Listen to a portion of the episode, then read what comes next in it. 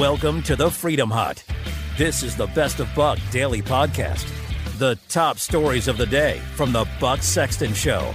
For more Buck, head to bucksexton.com and remember to subscribe to the podcast. Welcome, friends, family, countrymen, Americans, people from all over the world, actually. Welcome to the Buck Sexton Show. Great to have you here with me. Thank you so much. It is an honor and a privilege to get a chance to speak with you all. Let's jump right into it. There was a bit of a recuperation process yesterday for the media. They had to dust themselves off a bit. They were still uh, in a state of shock after President Trump had recovered so quickly from the COVID 19 circumstance in the hospital, at least. He's not better, he's not 100% fine. But we know that there are a lot of people right now who are trying to figure out how they keep the narrative going of be terrified of COVID even though President Trump, a 74 year old man who has some additional aggravating factors perhaps for COVID, has been able to do quite well. And in a sense, he's now a big test case for a lot of people as to how much better the treatment has gotten. Uh, everything that he has received is available to the general public. But no, it's still so important for everyone to be terrified all the time. Don't look at the numbers. Don't look at what's actually happened here. No, no, that would be uh, that would be way too rational. You are supposed to be afraid. Be very afraid, is what the media is telling you. That is what they believe, and uh, and they want to make sure you believe it too. You have no other means in this process. There's no other way for you to go, and that's why you've got people like uh, Cuomo out there saying, "No, no, it, you got to be terrified all the time." Play three. From a public service point of view, 210,000 people died. More people uh, die in this country than uh, countries around the world that were doing much uh, worse than we were. From a public service point of view, don't be afraid of COVID. No, be afraid of COVID. It can kill you. Don't be cavalier. This is just more denial. This is where it started. And you know, the president, God bless him, he tells you where he's going. We know that when COVID started, he knew how bad it was going to be, and he just lied about it. You know, if it wasn't for that guy, the governor of New York, the U.S. overall per 100,000 death rate for COVID would be better than most, if not all, large European countries. The outlier in the United States of all of the different places that have had major waves of COVID is, in fact, New York and New Jersey. By far the worst outcome, by far the highest death toll per capita. Nowhere else really even comes close. Even still, well, with the, the waves that have hit over the summer and the Sun Belt and California's spikes in cases, New York was by far the worst. And he is lecturing the rest of the country, really just lecturing Trump supporters about how outrageous what the president said is. Remember, he says, don't let it dominate your life. Trump says, don't let it dominate your life. Don't be afraid of it all the time. And they're saying, no, let it dominate your life. That is what we have set up for you. We insist that you in, or you live in constant fear of this thing, that you not allow yourself a moment's reprieve from being in this state of panic. It's completely outrageous, but that is very important to them right now.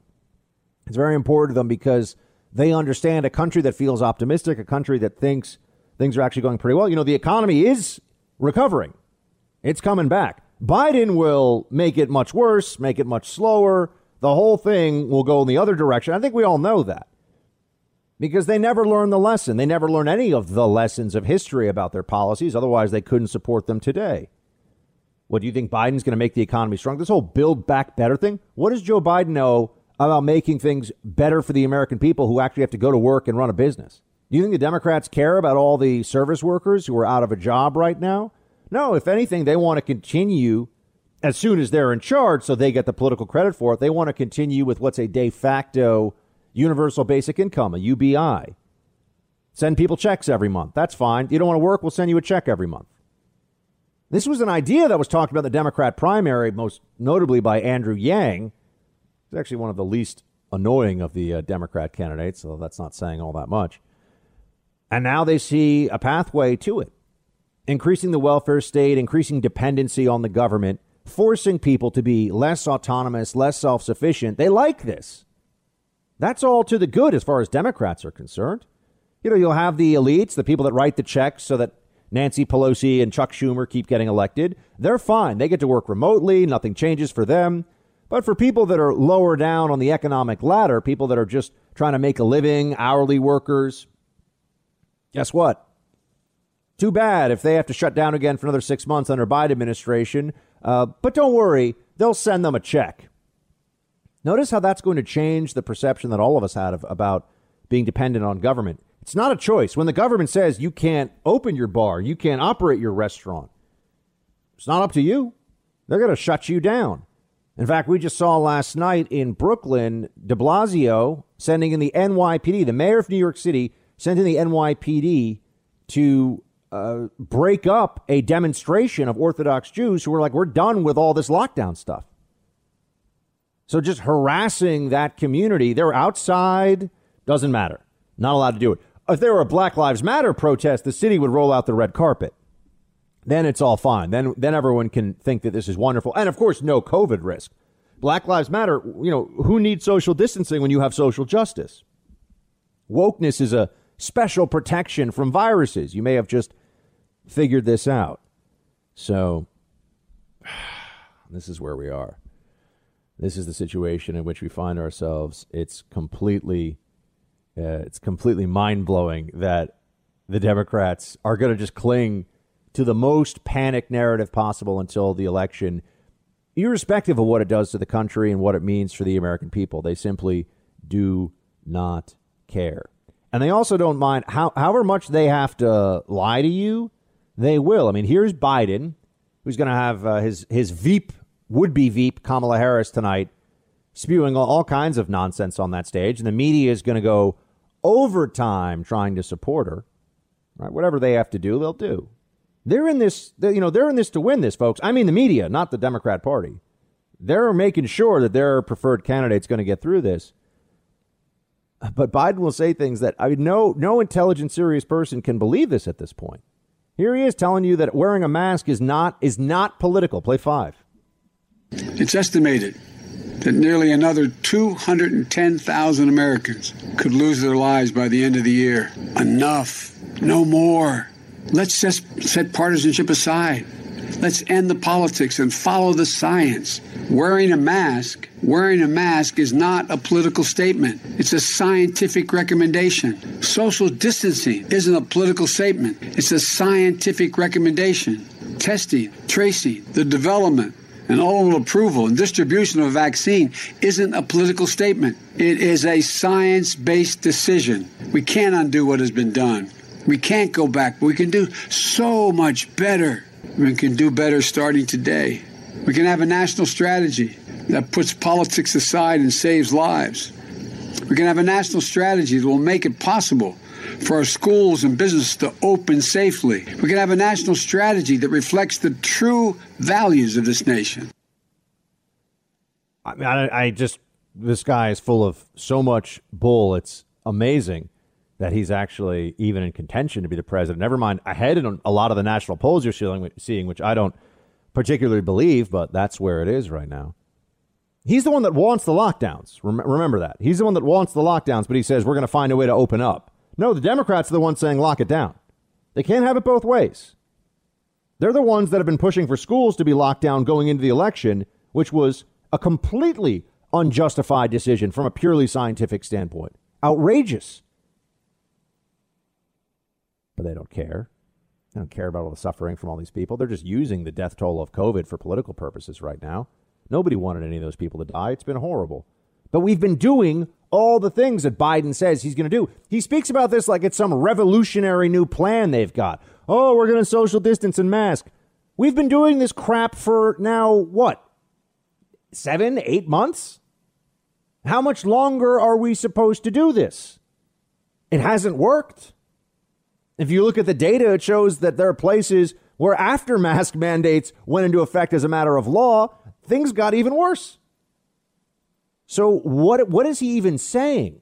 Oh, we could be better. Trump didn't do a good enough job. He didn't protect you from this virus. Take a look at what's going on in Argentina right now, which has one of the highest COVID positivity rates in the entire world for all the tests that it's for the test that it's running. It's not testing as much as other places are, but it's got over 20,000 deaths. Argentina has a much smaller population than a lot of these countries we're talking about. 20,000 deaths from COVID 19. And those, I'm, I'm assuming, are actually directly from COVID as opposed to the with COVID deaths that absolutely have been calculated in this country. So we have an inflated COVID death figure. Look, I'm not saying it's, I have no idea, by the way, how inflated it is. We do know that there are at least thousands, if not tens of thousands, of cases of people based on the way that they're tabulating these things that should not be considered COVID death. But look, if it's 50,000 people dying from COVID, 100,000 people dying from COVID, it's horrible. And that's clearly the case. We've lost a lot of people to this virus. There's no question. But ultimately, it's about the country having an adult conversation with itself. All of us talking to each other and saying, look, we, we're doing what we can, but this virus is spreading and has been spreading. And all the people who have been saying, just do this, just do that, it'll stop it, it'll fix it, we're wrong. They've just been wrong. It hasn't worked. You think if Joe Biden's in charge, all of a sudden there's going to, no, there's just going to be more mask shaming. More people who are outside going for a bike ride who are told, where's your mask? More people who are walking alone on a nature hike. This actually happened to a friend of mine, and somebody passed from 20 feet away out in the woods. Where's your mask? Oh, it's not political? Well, then are, are people either have politicized this or they're too stupid to have a conversation about what's actually a safety measure versus what is just a waste of everybody's time and it's and it's annoying. It's harassment. I know, look, I'm I'm not giving up on this one because I think a lot of our a lot of people on our side were just going along, "Oh, let's show some good faith. We don't want I don't want to have this fight right now. Come on, I don't want to be wearing a mask. It's it's annoying, but I'll go along with it and Look, I've been beaten down by it too. You want to be the one person in New York City? I mean, it's basically like walking around with a MAGA hat on now. If you wear if you don't wear a mask outside. That's how people view it in this city. And I'm sure that's true in other places as well, which of course is insane. But whether they wanted it to become one or not, and I think they did, it is a political statement. So why lie about it? Why is Joe Biden and all these other Democrat politicians, why do they have masks on their avatars on Twitter? Why are their social media accounts all changed out so their their official photo has a mask on? Oh, because that's really that's inspiring people to mask up. I don't give a crap what these politicians do with their with their own, you know, me- medical decisions and safety. That's up to them. I'm not gonna say, oh, well, if Joe Biden's wearing a mask, I better wear one too. But it's all symbolic, friends. It's symbolic of control. They're trying to see how much they can make you do and what they can get away with. And unfortunately, they've gotten away with far too much. Unfortunately, we're at a point now where we're just negotiating over how deep the tyranny will run instead of whether we're actually going to get our freedom back. I'm hoping this will start to change. I'll tell you in just a little bit about thousands of scientists, doctors, researchers who are saying these lockdowns are horrible. It is not scientific. It needs to stop. The Great Barrington Declaration. Why, why aren't you hearing about this in other places? Why isn't this the number one story on every conservative site in the country? I, I can't tell you. No, let's have a bunch of people do the same five things to look for in tonight's vice presidential debate. This is what everyone does. Okay. You know, I got we got to cover our bases, and there's a vice presidential debate tonight. But this declaration out of Great Barrington, Massachusetts, is honestly, it should be the end of all of this stuff that we're seeing with the lockdowns. It should be all over, done tomorrow, finished. And these are scientists. That's what they're saying. But nope, not going to happen. People don't want to admit that they're wrong and they don't want to give up control. And they're pretending that this is about keeping you safe. Here's, here's the truth they can't keep you safe and they don't care. And that's why when Trump says, don't let this dominate your life, don't be afraid all the time, it enrages them so much because that's what they want. And they've gotten used to it. And now just Trump saying that takes away some of the power that they've accumulated. And so they react with rage at this, particularly the journos, who I don't know who the worst people are in America, journalists or mask shamers, although there's obviously a lot of crossover there. Thanks for listening to the Best of Buck Daily podcast. Get more from Buck by following him on social media at Buck Sexton on Facebook, Twitter, and Instagram. And don't forget to visit bucksexton.com. The Great Barrington Declaration. This should be for conservative outlets, uh, for, for news outlets across the country. This should be a top news story, and they're not telling you about this. Wall Street Journal had a piece on it today. I mean, it's, it's starting to get out there, but why isn't everyone pointing to this? We're always told, listen to the scientists. That's what they say. All the scientists believe, and then they fill in something. All the doctors tell you, and then they say their preferred, you know, mask mania, lockdown talking points. Well, this is a declaration that you need to hear. And it is as of this show, uh, been signed by 3,298 medical and public health scientists and over 5,000 MDs, doctors. Not like Jill Biden doctors, I mean real doctors. She's a PhD in bureaucracy. Uh, real doctors. So that's that's and these are people that when you hear their credentials, I'll get to you'll say, are they crazy? Did Trump brainwash them? Did, did they not understand something about wear a mask? This is what they write. The Great Barrington Declaration. As infectious disease epidemiologists and public health scientists, we have grave concerns about the damaging physical and mental health impacts of the prevailing COVID 19 policies and recommend an approach we call focused protection. Coming from both the left and the right and around the world, we have devoted our careers to protecting people. Current lockdown policies are producing devastating effects on short and long term public health. The results, to name a few, include lower childhood vaccination rates, worsening cardiovascular de- uh, disease outcomes, fewer cancer screenings, and deteriorating mental health, leading to greater excess mortality in years to come, with the working class and younger members of society carrying the heaviest burden. Keeping students out of school is a grave injustice. Keeping these measures in place until a vaccine is available will cause irreparable damage, with the underprivileged disproportionately harmed. Fortunately, our understanding of the virus is growing.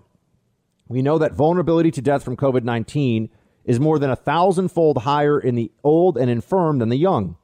Indeed, for children, COVID 19 is less dangerous than many other harms, including influenza. As immunity builds in the population, the risk of infection to all, including the vulnerable, falls.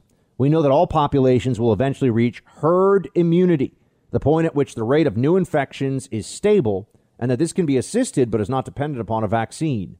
Our goal should therefore be to minimize mortality and social harm until we reach herd immunity. The most compassionate approach that balances the risks and benefits of reaching herd immunity is to allow those who are at minimal risk of death to live their lives normally to build up immunity to the virus through natural infection while better protecting those who are at highest risk.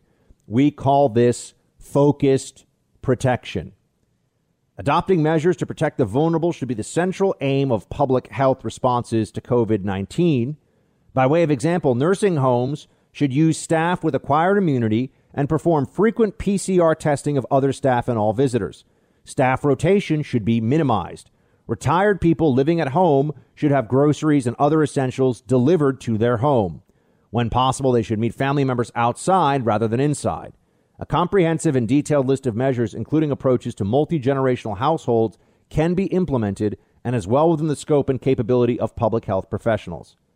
Those who are not vulnerable should immediately be allowed to resume life as normal. Simple hygiene measures such as hand washing and staying home when sick should be practiced by everyone to reduce the herd immunity threshold. Schools and universities should be open for in person teaching. Extracurricular activities such as sports should be resumed. Young, low risk adults should work normally rather than from home. Restaurants and other businesses should open, and arts, music, sports, and other cultural activities should resume.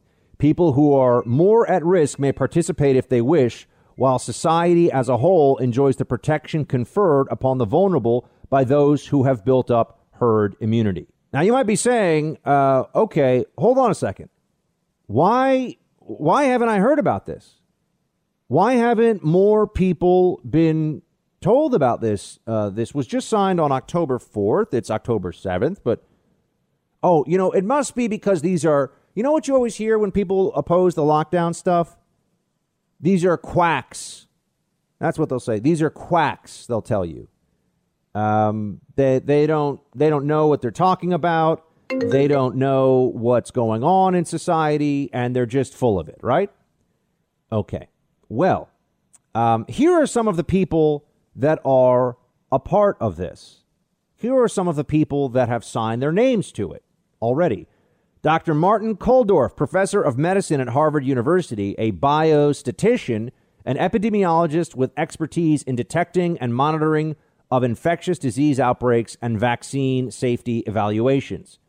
Dr. Sunetra Gupta, professor at Oxford University, an epidemiologist with expertise in immunology. Dr. Jay Bhattacharya, professor at Stanford University Medical School, a physician, epidemiologist, health economist. Dr. Sucharit Bhakdi, professor of medical microbiology, University of Mainz, Germany. Dr. Rajiv Bhatia, physician with the uh, Veterans Administration, epidemiology. Professor Stephen Bremner, professor of medical statistics, Brighton and Sussex Medical School, UK. Go on, it goes on and on and on. I mean, more. Uh, you've got you know Massachusetts General Hospital on here. Department of Clinical Microbiology, Tel Aviv University, Israel. Professor of, math, math, uh, of mathematics, focusing on population and evolutionary theory and infectious disease epidemiology in Glasgow. It just goes on and on and on. Top institutions in the world have some of their top people that are saying, stop this lockdown crap now. It's not working, it's damaging, it's wrong. Focused protection. Protect those at risk. Everyone else, go back to normal life acceptable risk for them. Some of us have been saying to do this for six months just because you're rational, have good judgment and wisdom, understand what the heck's actually going on. Does anyone really believe that we're going to be uh, we're going to have a 95% compliance rate for social distancing and mask wearing? That's insane. And it, think of the costs of this too. It's outrageous. Focus protection is the answer. The Trump administration should be all over this. I, I don't know what to say other than we've got to tell people, we've got to spread the word. This is what the scientists are saying. You're in the Freedom Hut. This is the Best of Buck Daily Podcast. The top stories of the day from the Buck Sexton Show. All right, team, back in action with us now is the one and only Dinesh D'Souza. He's best-selling author, commentator. I'm sure you know him from his many books, but his movie, because he's also a filmmaker, the Trump card is out this Friday. You can watch it at home on demand. So couldn't be any easier. I'm going to be watching it this weekend. Check it out yourself. TrumpCardTheMovie.com. Dinesh, so good to have you back. Hey, it's always a pleasure. Great to be back. So we have a vice presidential debate going on tonight. Are, are you are you hopeful that this is going to be meaningful in any way, Dinesh? Uh, what, what is what's your mindset going into this? I mean, I'm assuming you're probably going to watch, but what do you think? No, I'll watch for sure. You know, I'm always a little bit nervous when you have a sort of white bread Republican going up against uh, somebody who we know is going to play both the race card and the gender card. So Kamala Harris's best credentials for being vice president is she's or the vice presidential nominee. She's a woman of color, and so she's going to go, I think, hard against Mike Pence. And the typical Republican has never known how to handle this uh, Trump is about the only guy who takes it in stride. So I'm a little nervous that Pence, you know, we don't want him to go into the fetal position. We don't want him to, to go under the desk. We want him in his calm, methodical way to to strike back and to strike back effectively in the Trumpian mode, although obviously using Pence's kind of clinical style. So I'm very interested to see how he handles Kamala Harris. It could be he could he could have a big win, but to do that he has to be a little bit fearless if you were advising uh, the vice president on what he should focus on, either areas where he should attack the Biden Harris message, uh, or or just places where you think that he should really hammer home the most positive aspects of what Trump uh, Trump has done that would really resonate right now, where where would you tell him to go? Well, I think in terms of the general argument, um, it could be that Pence is even better Trump and just laying out the counter narrative because Trump doesn't really do narrative. Trump is really good at the zinger. Trump has a, a sort of uh, a fearlessness that is unmatched in the Republican Party. But what Pence can do is tell a story. So, for example, uh, Trump said to Biden in the debate, you know, isn't it true that your son Hunter Biden uh, got $3.5 million from a Russian oligarch? But what Pence can do is give the backstory, which is that the Biden family has been running this family racket now for a while. He's always takes a family member when he goes on foreign trips. While Biden is having official meetings, the family member is cutting side deals with government officials from foreign countries, resulting in large transfers of cash into the Biden coffers. So this is a systematic racket, similar to the Clinton racket, although they use the Clinton Foundation. Biden kind of uses his extended family. Um, so Pence can lay all this out. What I'm worried about is if Kamala Harris goes full racial on Pence, I would have adv- I would advise Pence to say, "Hey, listen, Kamala, this is really strange because you are descended from the largest slave owner in Jamaica, a guy who owned five plantations and over 200 slaves. So you're actually descended from the slave owner side. You really can't claim victim status. Isn't it true that all the privileges you've enjoyed in life private schools, expensive colleges, all the benefits, access to political power. Isn't that all due to your slave owner privilege? If I think this is the way to fight with these people, it'll shut them up right away. But if you don't go there, if you, if like McCain, you keep all this stuff off the table, then I think it's going to be a long night. We're speaking to Dinesh D'Souza, author and uh, filmmaker. His movie, The Trump Card, out this Friday. TrumpCardTheMovie.com to go check it out on demand. You watch it right at home. I'm going to do it this weekend. You all should too. Dinesh, the Trump return to the White House from Walter Reed I think it was in real time the biggest meltdown that I've seen the media have. Pro- maybe, well, there was the RBG passing, but then before that, it might be the election itself. I mean, I, I saw people talking about how he looked like Mussolini. He should be char- major media figures. He should be charged with manslaughter. And and there was a really clear point that was made because Trump said, "Don't live in fear and let this dominate your life."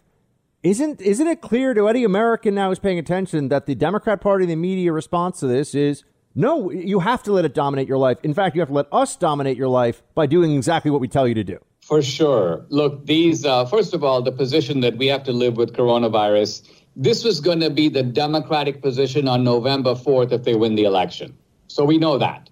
That means that their current position is a fake.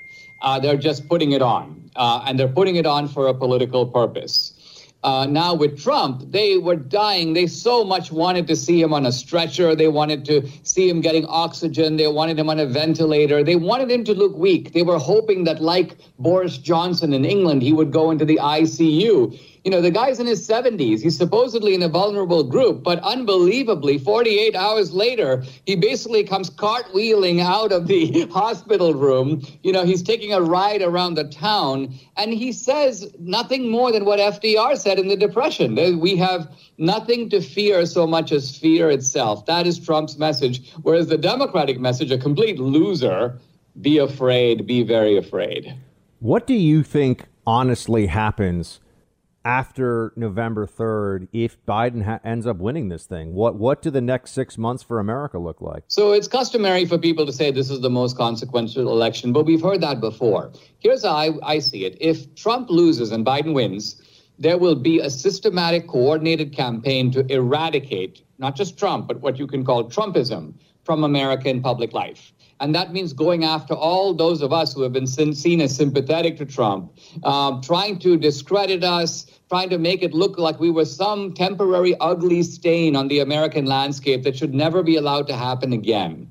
Now, if Trump wins, on the other hand, he has the chance to do what Reagan did in the second term consolidate the gains of the first term. I mean, he's had three Supreme Court nominations in the first term. He could have one or two more. He could make the court single handedly by himself. So Trump can have an impact not just on public policy, not just on the court, but I think even on the culture. America was a different place after two terms of Reagan than it had been before. And I would say the Reagan Revolution didn't end until 2008. So it was a 25 year phenomenon. And Trump can, who is, Trump is clearly a consequential president like Reagan, and he could have some of that same enduring impact. What do you think it's going to take for the American people to finally say, or enough, I should say, the American people, because I, I do believe that in places like you know, Los Angeles and New York City, there are folks who, if they were told you got a shelter in place, we need at least two or three more years before we really test out the, they would do it. I mean, I live next to them. I know there are people in my building, Dinesh, who wear there's a there's a couple that wears a full head to toe hazmat suit every time they go outside. I've seen them. I don't want to be mean, so I don't take photos, but it's crazy. Uh, what is it going to take for enough of us to say that enough is enough? I mean, what do we do to get to that place? And do you think the president can pull us out of this panic induced national coma? I, I, think he can. And I think the way to do it um, is you have to have, uh, you may call them pioneers. In this case, Florida is a pioneer. Just like worldwide in the coronavirus um, battle, Sweden was a pioneer. Sweden said, we're not going to do that. We're going to stay open. Uh, we're going to be cautious, but we're not closing anything. Uh, cafes are open, banks are open, offices are open. And now let's see. The same thing is going on right now with Florida. Florida has no restrictions, no mask requirements. Uh, everything is open. And if Florida doesn't have a massive spike, uh, that frightens the state into going into shutdown, then that's that shows the way for DeSantis becomes a scout who is showing the way for the rest of us. So that's the way you do it. You're braver than the next guy. You go out front and you prove it can be done. Um, look, there's a um, the politics of fear works for the Democrats. FDR discovered that in the 30s against the backdrop of the Depression. Now, again, the Depression was real the fear wasn't wasn't contrived; it was real. But the Democrats realized we can do things with this fear politically that we couldn't do otherwise. And so, really, since I came to America in the 70s, it's been one fear mongering tactic after another. You know, the earth is running out of food, nuclear winter, the ozone layer is dissipating, climate change, now coronavirus. So, in every case, a pretext for greater government control and greater centralized authority. Dinesh D'Souza, everybody, check out TrumpCardTheMovie.com. Coming out this Friday. You can watch it at home. And uh, Dinesh, we're looking forward to hopefully get you back here when uh, Trump. Oh, before that you go, do you think do you think Trump and Biden are going to debate again? Is that going to happen? Because Biden's looking like he might try to bail. You know, that's surprising because I thought that Trump in the debate, at times I thought he was too acerbic. He interrupted too much. I'm like, I wonder how he did. And then I saw the left, you know, shrieking and screaming, no more debates, no more debates. And that told me, well, you know, Trump probably did pretty well and probably scored some points on Biden. I mean, Biden was supposed to be the healer, but the best he could do to Trump is, you're a clown, you're a racist, you're a liar. So this guy is uh, is is unhinged. Uh, and I think that the Democrats may be rethinking the second debate, although I, I expect it to happen. I hope it does happen. Uh, but who knows? TrumpCardTheMovie.com, everyone, out this Friday. Dinesh, thanks again. Great to see you. Thank you. My pleasure. Thanks for listening to the Best of Buck Daily Podcast. For more Buck, head to BuckSexton.com. And remember to subscribe to the podcast. It's remarkable, you know, among the dumbest people in society now think that they have the most insight into the health of the president, that he uh, is lying to us, his doctors must be lying to us, all of the above. Here's, here's AOC trying to give everybody a bit of her medical advice when it comes, or, or her medical assessment, I should say, when it comes to the president of the United States. Play 16. The president is not in a good condition.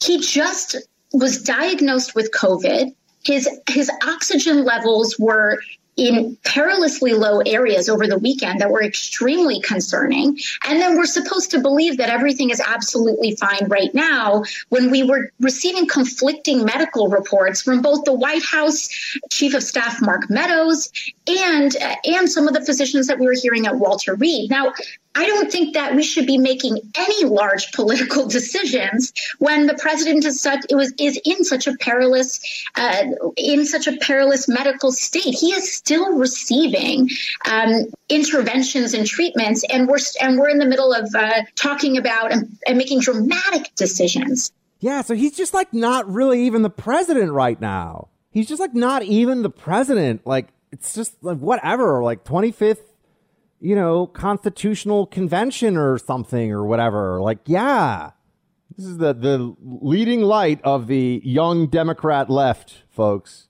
The best, this is the best they've got. Look, I don't want to be mean, but she wants to do things that'll kind of ruin your life. So I think we have to be honest about this. And I wonder if they ever get tired of just being wrong all the time. But you, they don't. Ask yourself this Do they ever get tired of saying things that, in retrospect, and I mean retrospect like as of yesterday, are foolish. Right? That they figure out in a 24 hour period, oh, yeah, what I said about the president was nonsense. All weekend we were hearing, oh, his oxygen levels dropped. He's very ill. Everyone's very concerned. They ran with that, the panic narrative. Turned out not to be true.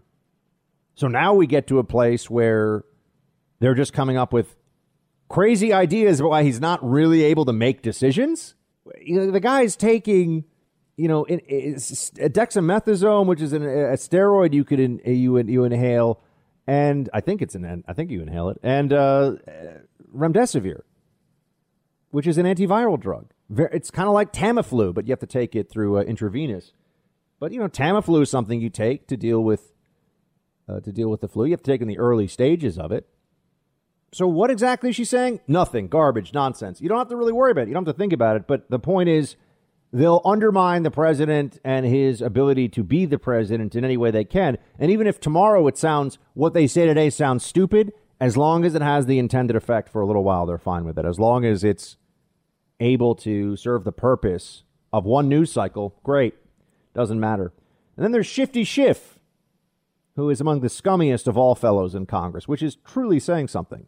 I mean, this guy is a liar, a shameless liar, almost in a category of his own. I mean, there are many in Congress, many Democrats who will just lie to your face and don't care.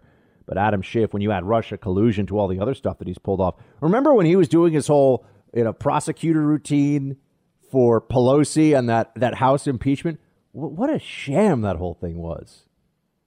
He really, you know, does have the the cold, dead eyes of a bottom dwelling shark. You know, that's really what you get from Adam Schiff. And yet, voters in California like this guy. They think they think that he's uh, he's just great. Here's what here's what he says. He's also trying to make the case that you know the president he's not of sound mind right now. Their candidate is Joe Biden, who goes you know, and it's nap time for him. Got to call lid for the day, but they want to talk about Trump not being of sound mind. That's how Schiff rolls. Play ten on the best of days the president's thinking isn't too sound. Uh, so if there's any impairment, uh, it's a real problem. Uh, to me, this harkens back to the president proudly boasting that he's going to take responsibility for shutting down the government. Uh, well, he's now proudly uh, taking responsibility for denying the American people help in their time of crisis. Basically, today, Donald Trump told the country if you're a small business person and you're going under, too bad for you. I'm not going to bother with it until after the election. If you've lost your job and you're on unemployment compensation, your benefits have run out, that's too bad. That doesn't affect me. Uh, I don't care. Uh, I'll deal with that later. Uh, you know, th- this is uh, so irresponsible when millions are suffering. Uh, and of course, politically, it makes no sense for him to do either. So it does call into question uh, his judgment, certainly, but whether he's being impaired by these drugs. This is slimy, shifty Schiff saying it must be the meds. He's making such crazy decisions. It must be the meds. what what a scummy, scummy fellow the shifty Schiff is. Uh, that's what he that's what he's telling you. And and there's a couple of layers here. One, there is no reason to believe that anything. I mean, the president is not on heavy doses of morphine. There's nothing to make anyone believe that he can't make decisions or isn't of sound mind right now. We've seen him. He's been showing up. He's been talking. He's been doing. He's much more lucid than Biden is, Mister calling it a lid at 9:30 in the morning every day. I want that. I want the Biden the Biden campaign. Most people call it a vacation. When you wake up, do something for like 30 minutes, then you're like, I'm done. But no, with Trump, it has to all be different. They will say anything. And then on on this uh, aid package, because this is uh, getting a lot of attention. Last 24 hours, the president said he would not sign what Pelosi and her crew of little socialists wanted, 2.4 trillion dollars. $2.4 trillion of that's not spending for like the whole budget for next year. That's just for now, just to keep things afloat. And Trump said, no, we'll give you 1.8 trillion. We will give money for people out of work and support to businesses that are COVID related. We're not going to just plug the holes of Democrat run cities. This is where the real the real conflict is on this, the real uh, friction. Democrat run cities, we're not going to just bail them out with taxpayer dollars at the federal level. Sorry. Well, Pelosi and the rest, they're, they're combining things that are not related. They love to do this. Pelosi keeps doing this. Now, I'm going to say Trump has not done a good enough job of explaining this to the American people. A lot of you are going to say, Buck, he's playing 5D chess or whatever. No, no. I'm not talking about to Trump voters, okay? He needs to be explaining this to people who aren't yet sold on Trump. That's what this is all about. It should be absolutely clear. It should be blaringly obvious that Nancy Pelosi, once again, she's done this now three different cycles of the Pelosi games. You know, Marie, Marie Antoinette style, let them eat cake while Pelosi's in her mansion, doesn't care about what's happening to any of these workers, but then goes on to MSNBC CNN and pretends. Trump should be clobbering the Democrats on this. He's saying, look, I want it. They wanted to get money to people that are out of work and extend the unemployment benefits in August. We're in October. Democrats have been delaying because they insist on bringing these things, using these things together, and that's not the way this should be done. Right? They're they're padding this.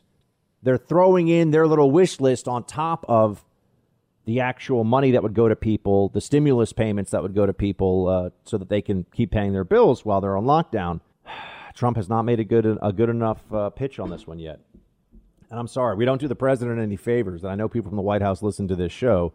Uh, we don't do the president any favors by encouraging a, a, losing strategy on this one. He should have owned the news cycle on this for the last 24 hours, making sure everybody knows. He says he will sign right now 1.8 trillion dollars given to people for their paycheck protection, given to people who are unable to open their businesses because of these lockdowns. Get that money to the economy. Get it to the American worker right away. It's just malpractice not to be winning this argument right now. And look, I know the president's sick. I know he's dealing with a lot. But folks, we are now in the sprint phase of this contest. We are in the all out, and we're about to add the ACB nomination next week onto this pile. So it's it's go big or go home time for Trump, for the Republicans. This is the whole thing. This is the big show right now. We've got less than four weeks to go here. Time to strap in, shields high. This is the Best of Buck Daily Podcast. The top stories of the day from the Buck Sexton Show. For more Buck, head to bucksexton.com and remember to subscribe to the podcast. Listen to the scientists and obey the law. Two things that you've been told a lot since the COVID pandemic hit by libs who want you to do something. They pick the scientists you're supposed to listen to. It's always Fauci. Hey, it is what the Fauci says. Listen to me, we're all going to die. The truth is, we are, we are all, in fact, going to die. Some people don't really accept and understand that, I think, which is why they make the public policy decisions they do, but we're all on borrowed time. We're just not all going to die of COVID. Less than 1% of us actually are even at any risk of dying from COVID, but nonetheless, we are uh, in the process of ruining the economy and, and ruining large American cities because of all the fear and panic that the Democrats continue to spread. And they say that the law is the law, and they've taken emergency powers into their hands, which is really an abuse of the law, right? This is essentially the break the glass. Okay, doesn't matter what we were saying before. We just got to get everybody out of the building because it's on fire. Except they've been doing that since March. So we've been in this emergency state in, in different uh, places across the country for many, many months, which is, you know, this is a little bit like oh, everybody, you got to empty out of this area. There's a hurricane coming. And then it's like, well, we're going to declare martial law just for a week. Actually, it's going to be until we say it stops. That's what's going on. They just keep extending it. And the greatest example of this, I think you can point to, although Cuomo is probably number one, and then Newsom. Number three is Michigan. Governor Whitmer, who at one point was being talked about by the uh, Democrat media as a possible late stage presidential, you know, who knows? Maybe she'll be the VP, right? That was what was being discussed for a while. Uh, they say they say the law is the law, right? So Cuomo, for example, says you have to wear a mask. I don't even know in public now, which does that even mean outside? It's not clear to me, but I think it means yes. But I, I don't. And I've already said, I mean, I'm team. I might get arrested over this at some point. I'm not going to be obviously rude to the NYPD. It's not their fault that they're enforcing this stuff, but I'm not wearing a mask walking outside by myself. There are lines. I am drawing a line. Uh, and you know this is this is where you start to say, well, nullification of the law is the next step here. But we're not supposed to have one person who's making decisions about everything, whether it's your ability to leave your house, your First Amendment rights, your freedom of worship, your freedom of of, uh, of speech. based upon what they claim are the most important health determinations for us, but that's what's happening. And then they say, well, it's the law. You got to obey the law. The law is the law. And as we all know from the history of this country, there, there are laws that are unjust. That does happen. And laws have to change sometimes. Just because something is the law doesn't mean that it's right. And now you get into some deeper philosophical discussions. But Governor Whitmer, who has been saying, you have to do this because I say so, and therefore it is the law, has had to figure out, oh, wait a second. Turns out the court, the Supreme Court for the state of Michigan, has said no. In fact, what she is doing is wrong. Play clip one. This is how she responds. As a result of this action, of the court's action, the legislature's action, our COVID 19 cases could likely go up. There will be uncertainty, there will be disruption, and possibly greater risk to our economy, to our loved ones, possibly more people quarantined, and more fatalities. We've seen that happen elsewhere. What this ruling does not mean is that the orders I issued violated the law. Although I disagree with the court's conclusion, they held the law, the 1945 law, unconstitutional, meaning that that legislature 75 years ago didn't have the authority to extend these types of powers to a governor. The court made it clear that I had interpreted this law correctly and utilized my powers. Yeah, so she likes being a little dictator, and she found a statute that allowed her to be a dictator because she doesn't care about the freedom she's infringing upon. But the court came along and said, well, even if that is in fact the law, guess what? It's still wrong. And that's where we are. We need to start embracing that idea much more broadly here. Because all you have from these Democrat governors is, I make the law, I am the law. Well, sorry, actually, the Constitution is the law. The amendments to the Constitution, the Bill of Rights, that's also the law. Some little pissant state official doesn't get to decide that the Constitution doesn't count because, in the case of Cuomo, he's desperate to cover up grotesque ineptitude that caused a lot of people to die who would not have died otherwise. So now we're starting. We're finally seeing the pushback. It happened in Pennsylvania, where a judge said this is unconstitutional. These lockdowns that you have uh, in place here. What was it, Governor Wolf? There, right? And uh, it's happened now in Michigan. It's taken a while. The courts don't work very quickly a lot of time, unless it's a Trump thing. And then the Ninth Circuit. It's like the Ninth Circuit just stays up late at night waiting for some Trump executive order that they can strike down, only to have the Supreme Court say, Trump's allowed to do that. What are you lunatics doing? Uh, they don't mind because they're they're hashtag resistant. It's not about the law; it's about being hashtag resistant. So that's what they do. And Whitmer, in, in the the kind of sanctimony that you continue to see from Democrats, who I keep telling you, be prepared for this. They will never admit that they're wrong. They'll never admit that what they've done is unconstitutional, is uh, was counterproductive, and incredibly destructive. They'll never admit. It doesn't matter what the data says. Doesn't matter if we find out, you know, in six months. Nope, they don't care. So this is, oh yeah, Governor Whitmer. Oh, she, oh gosh, yeah, she's just like, I'm never, I'm going to keep you healthy. Oh, sure, play two. So while the Supreme Court has spoken, and while I vehemently disagree with the conclusion, now is the time for the Republicans in the legislature to come back to town and start showing that they take this crisis seriously too. I'm ready to work with the legislature, but I'm never going to negotiate when it comes to doing the right thing and protecting the people's health. This is a deadly virus that still poses a very real threat. It still preys on our most vulnerable populations. And as your governor, I will continue to use every tool at my disposal to combat COVID 19. Oh, yeah, she's going to combat COVID 19. Sure, she is. Oh, gosh.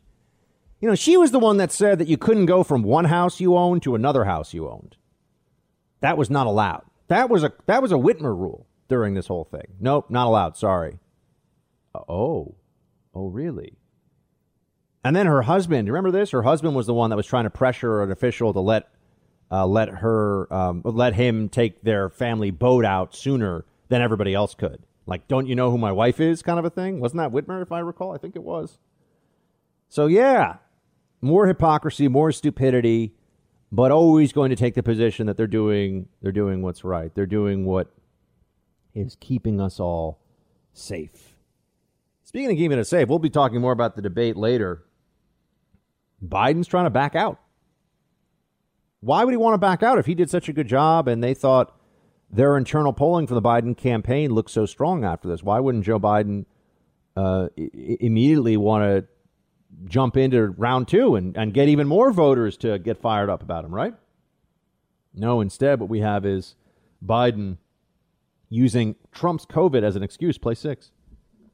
I think they, what they're doing at the Harris debate is, I'm told, I don't know this for a fact, they're using plexiglass and they're following what the Cleveland Clinic says, people having to be tested. Like I was tested today again it's negative. I don't know what uh, exactly what the rules are going to be, and I'm not sure that uh, what President Trump is all about now. I don't know what his status is. I'm looking forward to being able to debate him, but I just hope all the protocols are followed, what's necessary at the time.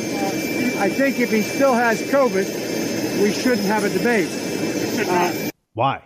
Can't they uh, social distance enough and wear, you know, make separate them by 40 feet on stage and have them wear a mask, right? Shouldn't is shouldn't that be sufficient? We're always told that's all, all you have to do, and it's really six feet. They tell you wear a mask six feet, right? Wouldn't that be enough? Now, will they wear a mask during the debate? Hmm, that's interesting, isn't it? But then have a virtual debate. That's another way you could do this. But we should hear from the president again because here's what needs to happen for sure. Trump has to force Biden to evade on packing the Supreme Court, statehood for D.C. and Puerto Rico. And how about some immigration discussion, too? I understand immigration has completely fallen off the policy radar for most folks right now because there's no travel between countries, really, very little, if any. Uh, so we don't think about it. But that doesn't mean that it's not still a massive issue. And the moment that we go back to any kind of normal world, there's not going to be the issue of amnesty, which is that if Biden and the Democrats push that through, it's all over, folks. The, De- the Republican Party is finished. So that's all they really have to accomplish. Then every you lose. If you lose on amnesty, you'll lose on every other issue after it. It won't matter. It won't make a difference. Uh, but that's why the president does need to have an opportunity, I think, to push Biden on these issues. And we'll have to see if, if he even gets that chance. He's going to be healthy enough for the debate. The issue is whether or not Biden just decides this is all their whole campaign is don't give it, you know, Biden Harris, don't give any real answers on questions, stick to the talking points. Trump is Hitler. They would save everybody from the virus. And, you know, there were no riots this summer. Vote for us. That's basically their campaign pitch. And the media lets them get away with it. It's appalling, but they do. You would think that journalists, just to get more viewers and to build a little credibility for their make believe, oh, we're just the real journos out there. You'd think that they would spend some time, but no, no, they don't care. They don't care. They're activists, folks. They want an outcome here, and the outcome is Biden and Harris winning.